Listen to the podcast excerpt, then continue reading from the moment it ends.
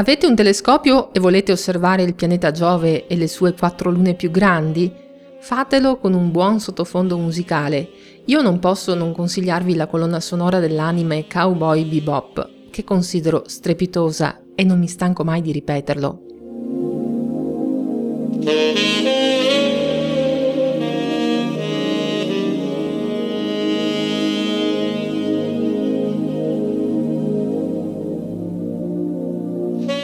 Cowboy Bebop è una serie animata giapponese del 98, eh, veniva trasmessa da MTV Italia e io ne ho già parlato in un'altra puntata di Stelle TV. I suoi protagonisti erano un gruppo di cacciatori di taglie, facevano su e giù nel sistema solare del futuro, terraformato e abitato, in cerca di criminali. Mi diverto ad andare in giro da un pianeta all'altro. Io sono uno sporco cacciatore di taglie. Noi oggi vestiamo i loro panni e li accompagniamo proprio verso le quattro lune più grandi e famose di Giove, sperando comunque di non finire nei guai. Nel futuro fantascientifico di Cowboy Bebop, le lune Io, Europa, Ganimede e Callisto sono state rese abitabili, terraformate appunto, già nel XXI secolo, ma non sono ancora molto ospitali, per questo sono scarsamente popolate e frequentate anche da individui non troppo raccomandabili, perché comunque sono mondi di frontiera. Nella realtà questi quattro satelliti naturali in orbita attorno a Giove non sono certo abitabili e temo che l'eventualità di renderli tali in futuro sia davvero solo fantascienza. Qualcuno potrebbe avere anche dei pregiudizi in questo senso, perché interessarsi a questi oggetti celesti? Eh, dopotutto non sono altro che lune, vuoi mettere un pianeta? Niente affatto, non lasciamoci condizionare dalla nomenclatura. Satelliti naturali, lune, sono tali solo perché primariamente in orbita intorno a un pianeta e non soltanto intorno al Sole. Li chiamiamo lune solo per la loro situazione orbitale, ma vogliamo parlare di dimensioni? Ganimede è la luna più grande del Sistema Solare, supera perfino il pianeta Mercurio, ponendosi in ordine di grandezza subito dopo Marte, è seguita da Titano, altra luna, però in orbita intorno a Saturno. Mercurio quindi, il pianeta Mercurio, nella scala delle grandezze è preceduto da ben due lune. Tu sei nato su Ganimede, vero? Soffri di nostalgia? Qualche bella donna che ti ha fatto versare un fiume di lacrime amare?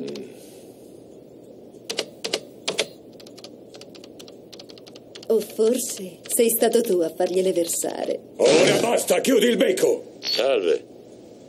Qui Dipartimento Polizia Ganimede. Mm? Ganimede è fatto di roccia e ghiaccio e c'è motivo di credere che nel sottosuolo si stima a 200 km di profondità nasconda una vasta riserva di acqua liquida. In Cowboy Bebop, una volta terraformato, Ganimede appare quasi interamente ricoperto d'acqua. Se per Ganimede c'è il sospetto della presenza di acqua liquida nel sottosuolo, nel caso di Europa si ritiene che questa sia una certezza. D'accordo. Destinazione Europa. Se sbagli, il carburante lo paghi. Ciò che rende Europa davvero unica è il fatto di essere l'oggetto solido più liscio del Sistema Solare. La sua superficie è ricoperta di ghiaccio e la presenza di crateri e rilievi è molto bassa. Cosa significa? Che per qualche strana ragione Europa non ha subito gli impatti con oggetti rocciosi vaganti che hanno lasciato i segni, le cicatrici circolari eh, su Mercurio, sulla Luna, sugli stessi Ganimede e Callisto e su tutti gli altri corpi rocciosi e pianeti del Sistema Solare? No, nessun trattamento di riguardo per Europa. Questo suo aspetto è una ulteriore prova a favore della presenza di acqua liquida nel sottosuolo, acqua che evidentemente per mezzo di processi geotermici viene spinta ad uscire in superficie attraverso le numerose spaccature che conferiscono a questa luna un caratteristico aspetto striato. Una volta in superficie l'acqua ghiaccia, andando a riempire cavità e crateri, cancellandoli. Le osservazioni della sonda Galileo e quelle del telescopio spaziale Hubble hanno poi addirittura colto sul fatto dei geyser di vapore acqueo. Ecco, sarebbe molto interessante curiosare nel sottosuolo di Europa, avere la possibilità di analizzare l'acqua del suo mare nascosto. Certo, non possiamo aspettarci di trovarci i pesci che nuotano, ma qualche forma molto semplice di vita potrebbe nascondersi proprio in quelle acque buie. Al contrario di Europa, Callisto sfoggia invece una quantità enorme di crateri, tanto da meritare il primato opposto, quello di oggetto più craterizzato del Sistema Solare. Anche Callisto è fatto di ghiaccio e roccia, ma a quanto pare, con tutti quei crateri mai cancellati, non è attivo dal punto di vista geologico. Callisto è un pianeta molto freddo. Ti consiglio di mettere in valigia degli indumenti pesanti. Non ho bisogno di ripararmi dal freddo. Hai ragione, sei abituato al gelo che alberga nel tuo cuore. La tana di un serpente che mai nulla potrà scaldare. Europa, Ganimede e Callisto saranno gli obiettivi di una missione spaziale tutta europea, il cui lancio è previsto nel 2022. Verranno studiate dalla sonda JUICE. E no, questo nome non sta per succo di frutta, bensì è l'acronimo di Jupiter Icy Moons Explorer, ovvero esploratore delle lune ghiacciate di Giove. Ma quelle nominate sono tre, ne manca una, Io. Cosa significa? Che non è un mondo ghiacciato? Io è una luna molto particolare, potremmo dire unica nel suo genere. Su Io ci sono vulcani, tanti, oltre 400 vulcani attivi. Terremoti, smottamenti, riversamenti di magma fanno sì che l'aspetto superficiale di questa luna cambi di continuo. Un mondo movimentato, proprio come la puntata di Cowboy Bebop che vi era ambientata fra inseguimenti su territori deserti che ricordano le ambientazioni western e gli effetti di funghi allucinogeni. Facciamo un riassunto dei primati. Ganimede è la luna più grande, Europa è il corpo celeste più liscio del Sistema Solare, Callisto quello con più crateri e Io il più vulcanico. Con un piccolo telescopio questi quattro oggetti così particolari, così diversi fra loro, appaiono come puntini che non si allontanano mai troppo da quel dischetto evidente che è Giove. Dobbiamo ringraziare io, Europa, Ganimede, Callisto, un piccolo cannocchiale e il signor Galileo Galilei se a un certo punto l'umanità ha capito di non essere al centro di ogni cosa.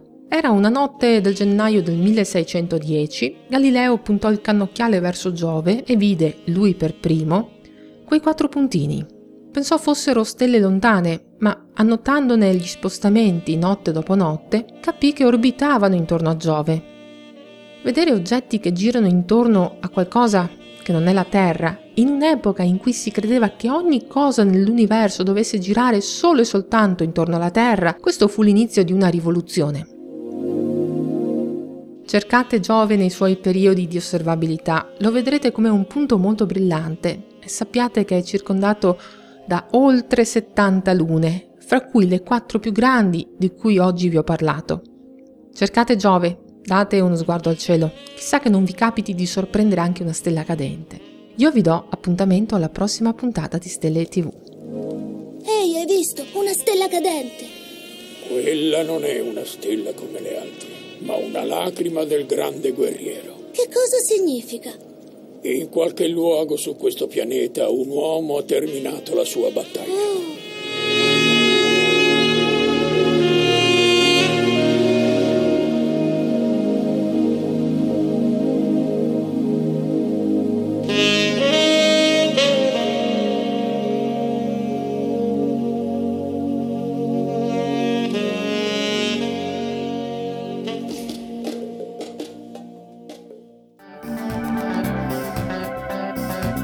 Avete ascoltato Stelle e TV, un programma di Elena Lazzaretto. Novità e contatti su guardachecielo.it.